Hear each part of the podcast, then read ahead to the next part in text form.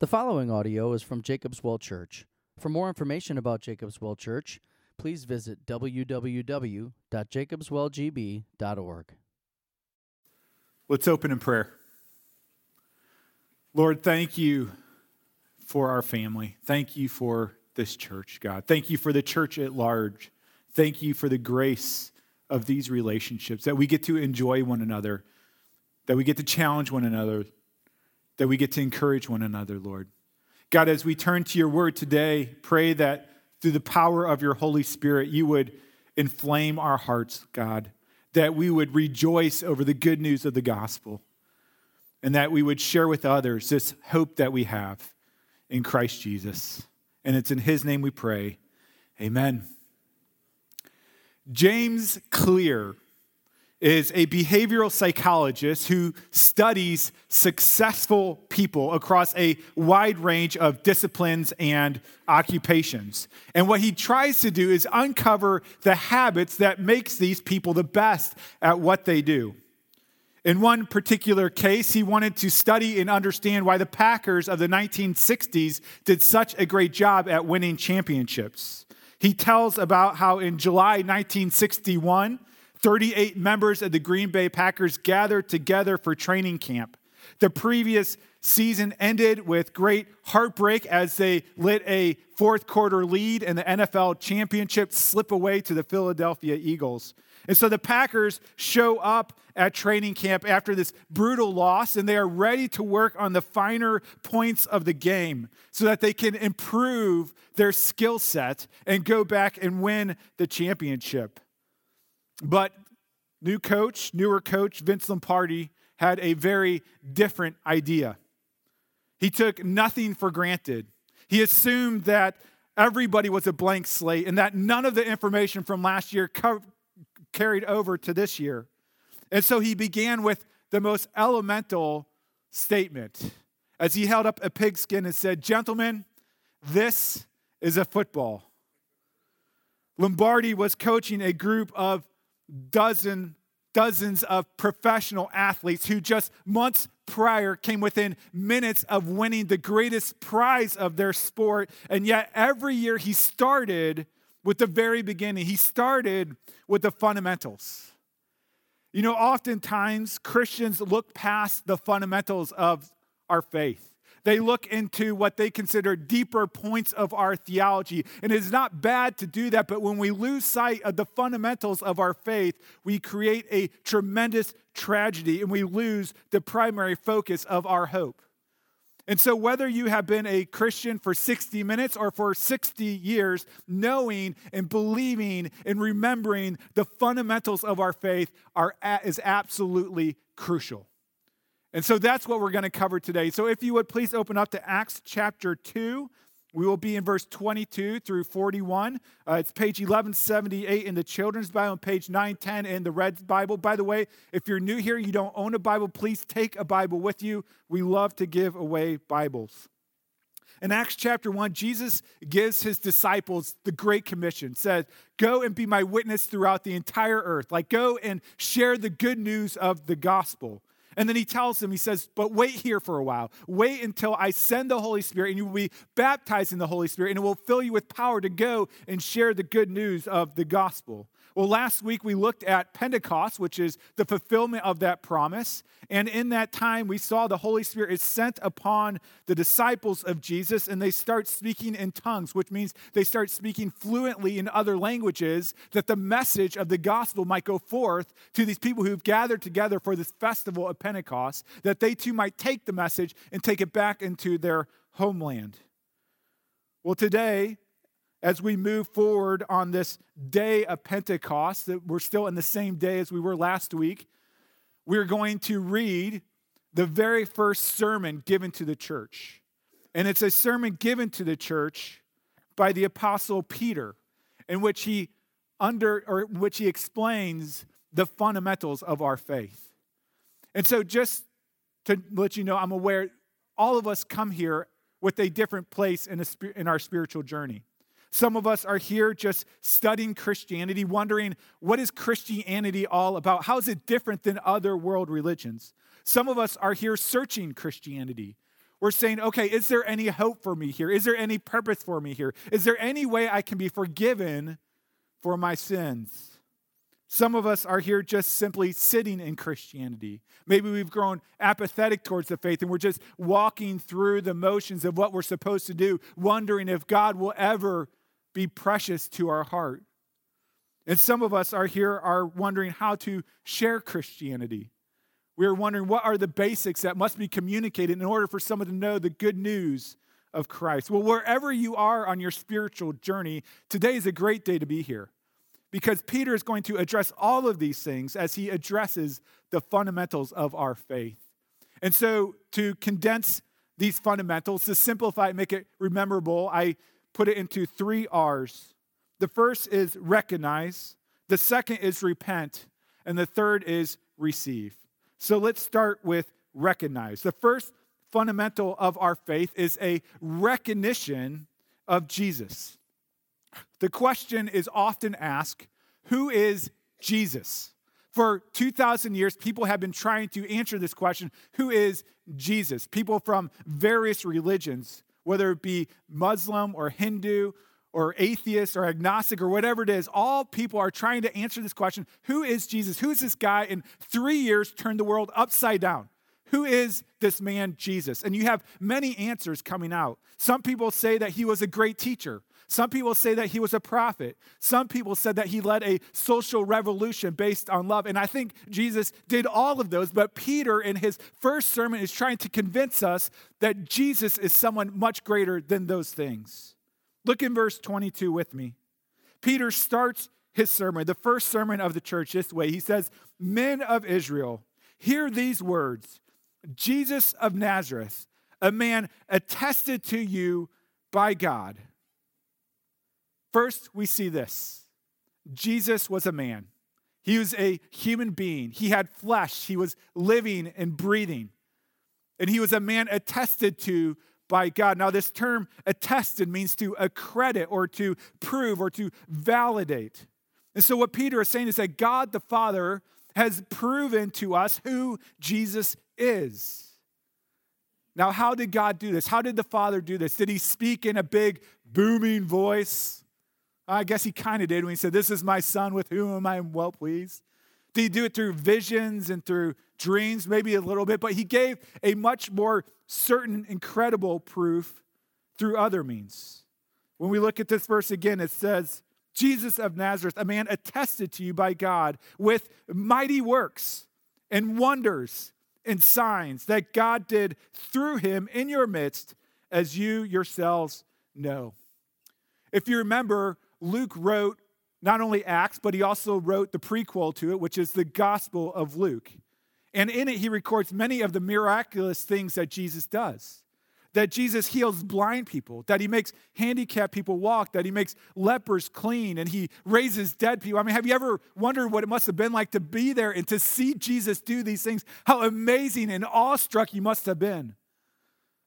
But have you ever wondered why Jesus does these things? Why he does these miraculous signs? You know, I think we know Jesus does these because he loves people and he cares for people and he wants to see them whole again, which is completely true. But there's also a greater reason why Jesus does these miracles. That's why they're not just called wonders and mighty works, but Peter also calls them signs. You see, what is the purpose of a sign? The purpose of a sign is to point you to a greater reality, right? It's to point you in a certain direction. And so these signs happen to point us to who Jesus is, that we might recognize him for his identity and for who God made him to be. I don't know if you remember the story, but in Luke chapter 7, John the Baptist is in jail. And I'm guessing he's fairly discouraged about what God is doing. And so he sends two of his disciples to go to Jesus. And his disciples come to Jesus and, and they give Jesus this question, the only question that John had. And the one question that John the Baptist had for Jesus was this Are you the one who is to come, or shall we look for another? In other words, are you the one that the Old Testament prophets talked about? Are you the Lord, the Christ, the Messiah, the Redeemer that we have been longing for and waiting for and expecting and hoping for? And Jesus does something very interesting. It says, In that hour, Jesus healed many people of diseases and plagues and evil spirits. And on many who were blind, he bestowed sight. And then, after this, then he answered John's disciples, saying, Go and tell John what you have seen and heard. The blind receive their sight, the lame walk, lepers are cleansed, and the deaf hear. The dead are raised up, the poor have the good news preached to them. You know, it's such an interesting way to respond. When John's disciples come and say, Are you the one to come? Are you the Messiah? Are you the Christ? Why doesn't Jesus just say yes? Why does Jesus do all these miracles? I mean, is he showing off? Well, of course not. See, Isaiah 35 tells us why Jesus did these things. In Isaiah 35, looking forward, it's in the Old Testament, hundreds of years before Jesus, looking forward to when the Messiah, the Christ, the Lord would come and redeem his people. This is what it says. In that day, they shall see the glory of the Lord, the majesty of our God. Say to those who have an anxious heart, Be strong, fear not. Behold, your God will come with vengeance with the recompense of God. He will come and save you. And then it says, This is how we know when He comes. Then the eyes of the blind shall be opened, and the ears of the deaf unstopped. Then shall the lame man leap like a deer, and the tongue of the mute sing for joy. You see, the reason when John's disciples came and asked Jesus, Are you the one? The reason why Jesus didn't just say yes is because really any Yahoo could say yes, right? Any joker with a few disciples could say, Yep, I'm the Messiah. But only one man could make the deaf hear, the blind see, and the dead come to life. And that man would be the Messiah. You see, those were signs to tell us who Jesus actually is that Jesus is the long awaited Christ, that he is Lord, and that he is Savior. You see, no one questioned whether Jesus did miracles. If you read through the Bible, no one said, Were we sure Jesus did miracles? What they question is what it meant about Jesus' identity. Some people thought that it meant that he was Satan. But the prophets and Jesus and Peter tells us that it validates and helps us recognize with certainty that Jesus was the promised Messiah and Redeemer of the people of God. Peter continues to defend the identity of Jesus. We'll read a little bit faster here, I promise. Verse 23. He's defending Christ, he's defending Jesus as Lord and Christ by defending the resurrection. Verse 23 says this This Jesus, delivered up according to the definite plan and foreknowledge of God, you crucified and killed by the hands of lawless men. God raised him, Jesus, up, losing the pains of death because it was not possible for him to be held by. I love what Peter says here. He says, It was not possible for Jesus to stay dead. And the reason why it was not possible for Jesus to stay dead is because the Bible said that he would be raised from the dead. The Old Testament, the psalmist David said Jesus would be raised from the dead. And if God says it, it's going to happen. And so it was impossible for him to stay dead. Verse 25. For David says concerning him, that is Jesus, I saw the Lord always before me, for he is at my right hand, that I may not be shaken. Therefore, my heart was glad and my tongue rejoiced. My flesh also will dwell in hope. For you, talking about God the Father, will not abandon my soul to Hades. That is, it's not talking about hell, it's talking about the grave and the realm of death, okay? Or let your Holy One see corruption. That is the deterioration of your flesh? You have made known to me the path of life. You will make me full of gladness with your presence. Brothers, I may say to you with confidence about the patriarch David that he both died and was buried, and his tomb is with us to this day. Now, I know Peter's argument may be very confusing to the modern reader. I know it was to me at first, and so let me help parse it out a little bit here. When Peter quotes David in verse 27, the Jews assumed that David was talking about himself. It even sounds like it when we read it, okay? Look at verse 27 again. This is David speaking to the Lord, okay? For you will not abandon my soul to Hades or let your Holy One see corruption. So when we read that, it sounds like David is talking about himself, right? Because that's what David said. You will not abandon my soul to Hades. But Peter points out there is a great problem with thinking that David was talking about himself. And the great problem is that David's dead. that David died and he's still dead and his body wasted away. And so it could not refer to David. And so we cannot read it as if David was talking about himself, but we must read this as a messianic psalm, meaning that it was a psalm said by the Messiah, by the Christ that was to come. It was not from David, but from the line of David, from the Savior that was promised through his line. Verse 30 continues.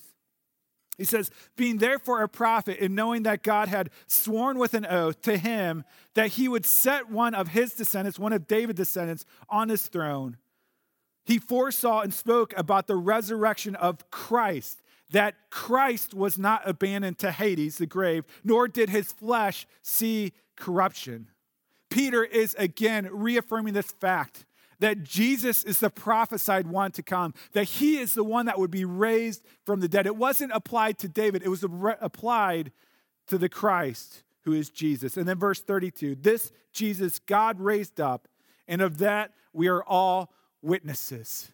Such a fascinating statement. You know, Peter does not say Jesus rose from the dead and my friend's grandma saw it, right? He doesn't say Uncle Louie you know, he knew a guy that saw Jesus raised from the dead. He said, We all saw it. Which means many of the people there actually saw Jesus bodily raised from the dead, but it also means more than that. You see, they didn't just witness the resurrection in Christ being raised from the dead, but they also witnessed the resurrection through the giving of the Holy Spirit at Pentecost. You see, they could tell that Jesus was raised from the dead because if Jesus was not raised from the dead, then the Holy Spirit would not have been sent. And so the evidence of Christ's resurrection is also in the manifestation of the Spirit coming down on the people of God. And that's what he says here as we continue. Verse 33. In talking about Jesus, he says, Being therefore exalted at the right hand of God, and having received from the Father the promise of the Holy Spirit, he has poured out, what a beautiful picture. He has poured out this that you yourselves are seeing and hearing. For David, the great patriarch of the faith, did not ascend into heaven but he himself says, The Lord said to my Lord, talking about Jesus, Sit at my right hand until I make your enemies your footstool. What Peter is saying is that though the Lord was to come from the line of David, David is not the Lord. We know that Jesus is Lord because the Father has attested to this. And the way that the Father has attested to this is by doing miracles through Jesus, as prophesied by Isaiah, but also by raising him from the dead. And so Jesus did not need to claim it verbally, he proved it through the miracles and through his resurrection. A few weeks ago or a few months ago, uh, somehow maybe it was Facebook, but, uh, but Jeff and Errol Johns put a post, I think, that they needed a stroller because one of their friends' uh, apartment had a fire and they needed to recollect things, and one of the things they needed was a stroller. And so Trish communicated back with them and said, okay, you can take our stroller. We'll put it in the back of our minivan. Just grab it after church on Sunday. You can take it. It'll be great. We want to get rid of it anyways. And so Sunday comes along and and we pack the we pack it in the car and we get here. And after the service we're usually one of the last ones to leave. We walk out to the van and uh, we open the van door to trunk to put stuff in and the stroller's there. And so we thought okay they they forgot to pick up the stroller. And so as we're driving home i call jeff and i leave a message and i say hey uh, we still got the stroller. Wondering if you want me to drop it off or if you want to come pick it up or what just let me know and so jeff calls me back and he says no, we got, we got the stroller. I go, No, you don't. I mean, you don't have the stroller. We have the stroller. He goes, No, we grabbed the stroller. It's a pretty nice stroller. I'm like, You did not grab the stroller. I'm looking at the stroller right now. You did not grab the stroller. And then it dawned on us. He went into someone else's van and he grabbed someone else's stroller. You see, the problem with this whole scenario is that we did not give him enough details to recognize which one was our van. And we did not give him enough details to let him recognize which one was the stroller that we were giving to him. In verse 36, we read the conclusion of Peter's sermon, really the summary of Peter's sermon. He goes on more. But in verse 36, he says this Let all the house of Israel therefore know for certain that God has made him, Jesus, both Lord and Christ. How can we be certain that Jesus is Lord and Christ? How can we recognize that he is the promised one, the Messiah? It's because the God the Father has attested to it with absolute certainty. No one else does the miracles Jesus does. No one else raises from the dead like Jesus does. No one else sends the gift of the Holy Spirit. And so, the first fundamental of our faith is that we recognize Jesus of Nazareth is both Lord and Christ. The second fundamental of our faith is repentance to Jesus. Now, you may wonder, why do I need to repent to Jesus? I've never seen the guy face to face, I never did anything to him. But remember back to verse 23. Peter says, This Jesus, the one that we just said is Lord in Christ, delivered up according to the definite plan and foreknowledge of God, you crucified and killed by the hands of lawless men. Now, it's interesting that Peter would say, You crucified him, because remember the audience that Peter is talking to. If you remember the map from last week, Pentecost was a feast in which Jews from all over the world came together. And you may remember the list we read through, but there's a lot of different areas, including Egypt and Rome and Mesopotamia and all over the world. They came in. And so, certainly, those people were not all there 50 days earlier shouting out, Crucify him, crucify him. And so, how could Peter possibly say to this crowd, many of whom were not there when Jesus was crucified, how could he say to them, You crucified and killed Jesus? And I would say that Peter's not only speaking that to the original audience, but he's also speaking it to you today that you crucified and killed Jesus. Now, you may be wondering, like Peter's original audience, how can I be guilty of Jesus' death? I wasn't even there. But you don't have to be there to be guilty of murder. You see, if I showed that you had murdered someone, if you had hired a hitman or if you did something else, that through your thoughts and your decisions and your actions that you were indeed guilty of murder even if you did not pull the trigger. And so to be honest, you don't really have to be there to be guilty. And what Peter says is that we are responsible for Jesus' death. Because of our thoughts, because of our decisions, because of our actions, we murdered Jesus. The reason Jesus died was not because the Jews turned against him. It was not because the Roman guards were too powerful for him. The reason Jesus was crucified, the reason Jesus died, the reason Jesus was murdered was because of your thoughts, your actions, and your decisions. Jesus was crucified because it is the sin, it is the, it is the penalty for sin that you deserve. 1 Peter 2 says it this way Christ suffered for you he committed no sin, neither was deceit found in his mouth. He himself bore our sin in his body on the tree. And so let me ask you this question Who killed Jesus? The right answer is I did. I killed Jesus. You know, in college, my friend used to say, whenever we sin, it's like we're spitting on Jesus' face as he's going to the cross. But Peter takes it up a whole nother notch. He says, You're not just spitting on Jesus, you killed Jesus, you murdered Jesus. You were the one hammering the nails into his hands and into his feet. You see, it was our sin that killed the author of life. It was our trespasses that caused his pain. It was our thoughts and actions that made him endure the wrath of God. And yet, as we read in verse 23, it was also the plan of God. Did you catch that? Verse 23 again, it says, This Jesus delivered up according to the, not just the plan, the definite plan and foreknowledge of God you crucified and killed by the hands of lawless men. This term foreknowledge means to love, And so, yes, it was our sin that killed Jesus, but it was also the plan of God, the plan of a God who loved us before the beginning of the world. Romans 5 8, a verse you're so familiar with, says this But God shows his love for us in this that while we were still sinners, Christ died for us. And so, how should we respond to this great reality that we, by our sin, killed Jesus, the lover of our souls? And yet, at the same time, by the definite plan of God, through his wondrous love, he gave up his only boy to be a sacrifice for our sin. How should we respond to these great truths? Verse 36. Look along with me if you would. Again, he says, Let all the house of Israel therefore know for certain that God has made him both Lord and Christ, this Jesus whom you crucified.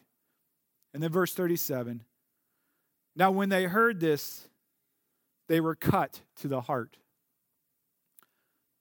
This term, cut to the heart, is a phrase that has stuck with me all week. And it's kind of hard to define it. It really it doesn't occur anywhere else in Scripture. But I've wondered how do I articulate what cut to the heart means? And I think sometimes a story is a better definition than words. I don't know if you've ever heard of the story, the legend of Gellert the dog. Anyone heard this story before? This legend? Okay. Gellert? No one? Good. Okay. Then you don't know if I'm saying his name wrong. Gellert the dog. But Gellert was a legendary dog from northwest Wales. And in this story, Gellert belonged to this prince. Well, one day the prince goes away to go hunting and he leaves home, Gellert the dog and his baby boy sleeping. Well, when the prince returns, he comes to check on his baby boy. And much to his horror, as he opens up the door, he sees the crib is turned upside down and there is blood all over the place, all over the top of the crib, all over the floor, and all over the muzzle of his dog, Gellert. Immediately, the prince draws his sword and in sadness and rage plunges the sword into his dog Gellert until he hears the last dying yelp of that dog. And as he hears the last dying yelp of that dog, he hears another noise. And he turns over the crib, and there is his baby boy, safe and sound, laying right next to a dead wolf. The wolf that Gellert had killed to save the baby. Could you imagine how the prince would have been cut to the heart? Great joy.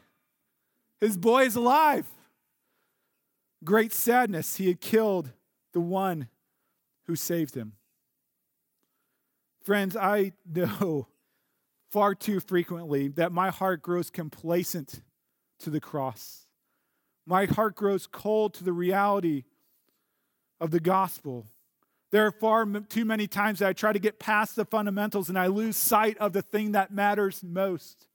And so, my prayer for me and for you is that we would see this good news, the fundamentals of our faith, that we would see the gospel afresh, and that it would cut us to the heart.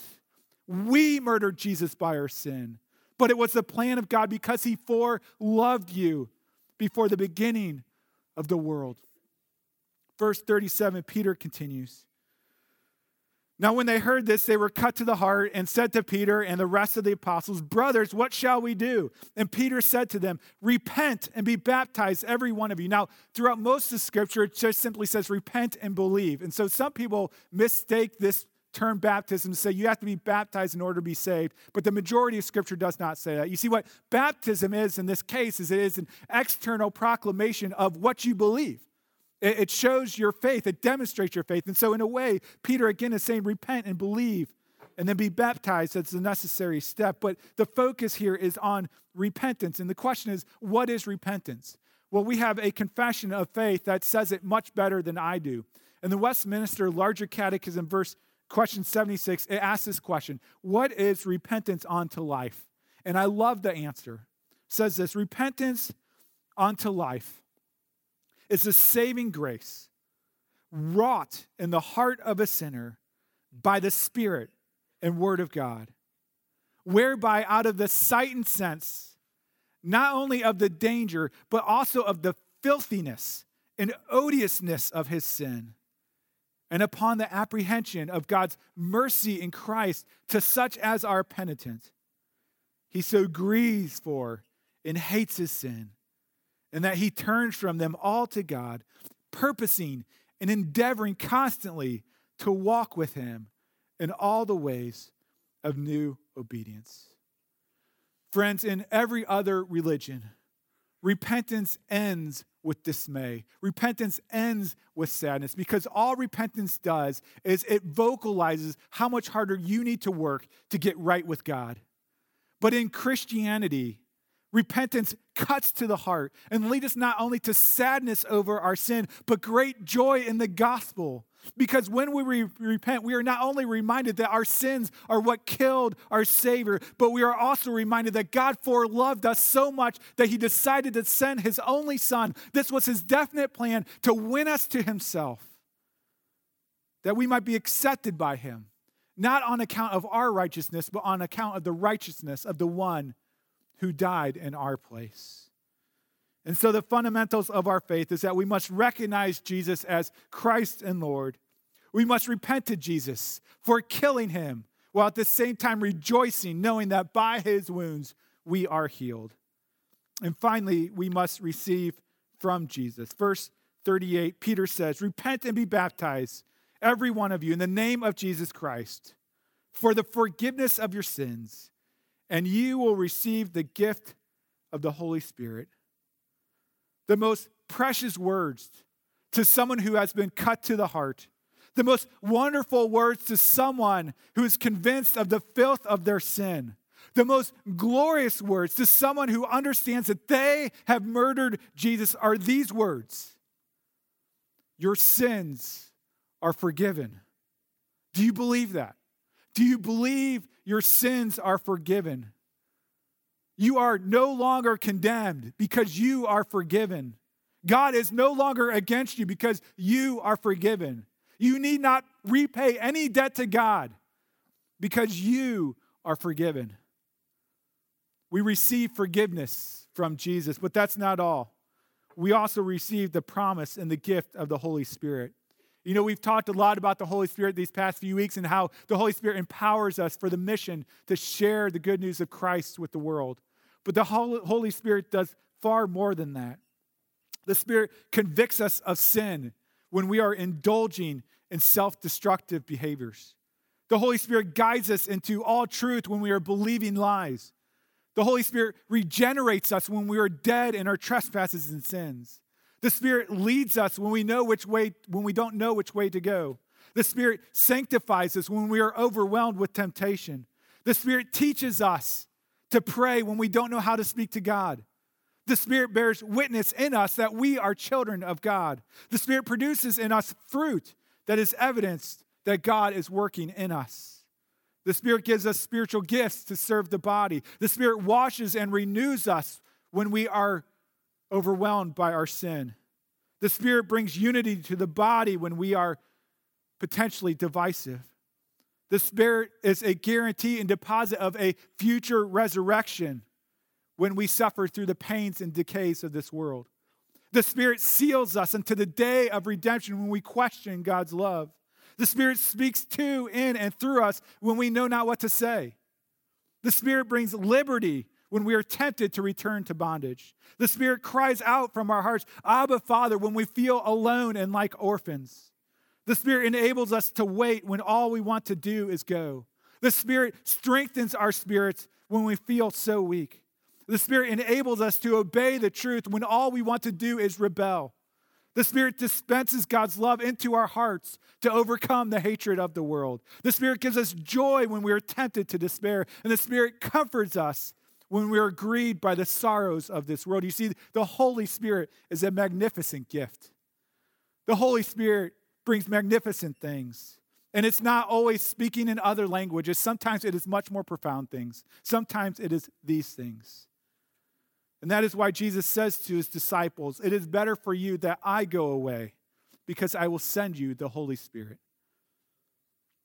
Verse 33 again says, Being therefore exalted at the right hand of God, and having received from the Father the promise of the Holy Spirit, Jesus has poured out this that you yourselves are seeing and hearing. And then in verse 38, He says, and you will receive the gift of the Holy Spirit. He doesn't say you might receive. He says, but if you repent and believe, you will receive the gift of the Holy Spirit. For this promise is for you and for your children and for all who are far off, everyone who the Lord our God calls to himself. What a precious gift the Holy Spirit is. It's a gift of the groom to his bride, the church.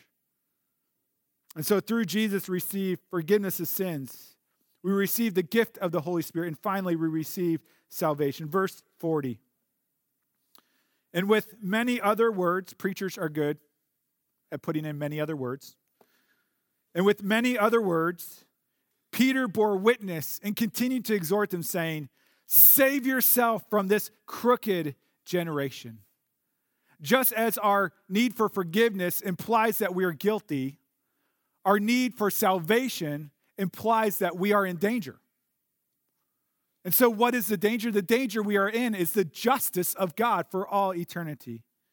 And he says, Save yourself. Now, this passage, verse 40, save yourself from this crooked generation. This is Old Testament language, Old Testament lingo that Peter is using, speaking to Jews. And they would know what this means. You see, in the Old Testament, People were defying God, rejecting his warnings, rejecting his message, rejecting his messenger. And what Peter is warning them is do not reject the message of the gospel. Do, re- do not reject the fundamentals of the faith, and do not reject God's messenger, Jesus Christ. And so we are to receive salvation by humbling ourselves and calling upon the name of the Lord.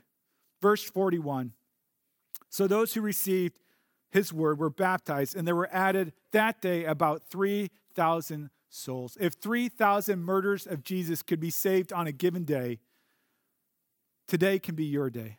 Today can be your day to recognize that Jesus is your Lord, that Jesus is your Savior, that Jesus is the Christ, to repent of your sin, to confess, my sins have killed Jesus, but to know the love of God for those who trust in Christ. Several years ago, a friend gave our family one of their cars. We didn't pay for it, we just received it. And this car had a lot of fancy features that Trish and I weren't, weren't used to. It had four wheel drive, which is awesome in the snow, but also good for hauling firewood, which we do a lot of. It had a sunroof so you could see the stars and you could open it up and enjoy the breeze. And it had heated seats, which are good for warming your posterior, right? Now, here's the thing we did not receive these gifts one at a time. It's not like we received the car, and then a few weeks later, we received the four wheel drive, and a few weeks later, we received the sunroof, and a few weeks later, we received the heated seats. All of them came together, they were all one package. How do we receive the forgiveness of sins? How do we receive the gift of the Holy Spirit? How do we receive salvation for all eternity? The answer is simple. All you have to do is receive Jesus. Just as we had to just receive the car, all you have to do is receive Jesus. It is a package deal, and there are riches beyond what we could communicate today. We just went into a little bit of what the Holy Spirit does, and that's just a glimpse of what comes with Jesus. It is a package deal. If you want all the gifts of Jesus, all you have to do is receive Jesus. And so today can be the day that you receive Jesus and receive all the blessings the forgiveness of sins, the blessing of the Holy Spirit, and salvation for your soul. Let me end with this. Vince, the, the, the, the article by James Clear was titled Vince Lombardi on the hidden power of mastering the fundamentals. And he goes on in this story to say this Lombardi's methodical coverage of the fundamentals continued throughout training camp. Every player reviewed how to block Every player reviewed how to tackle. They opened up the playbook and started at page one. At one point, Max McGee, Packers Pro Bowl receiver, joked with Lombardi and said, uh, Coach, could you please slow down a little bit? You're getting too fast for us. Lombardi evidently smiled and continued to obsess over the fundamentals. His team would become the best team in the league that year as they won the Super Bowl 37 to 0 or NFL championship, whatever it was called. Lombardi would never again lose a playoff game. In total, Lombardi won five NFL championships. If you want to have victory in Christ, if you want to know the joy of the gospel, focus on the fundamentals of our faith. Focus on the gospel. Recognize Jesus as Lord in Christ. Repent of your sin, believing that Jesus paid for it all, and receive our Savior and the gifts that come with our Savior. Receive the forgiveness of sins, the glory of the Holy Spirit, and the salvation of our soul for all eternity. Let's pray. Lord, we thank you for the fundamentals, the glorious fundamentals of our faith. May we never grow tired. May we never become calloused. May our hearts always be cut to know and love the grace of Jesus. And it's in his name we pray. Amen.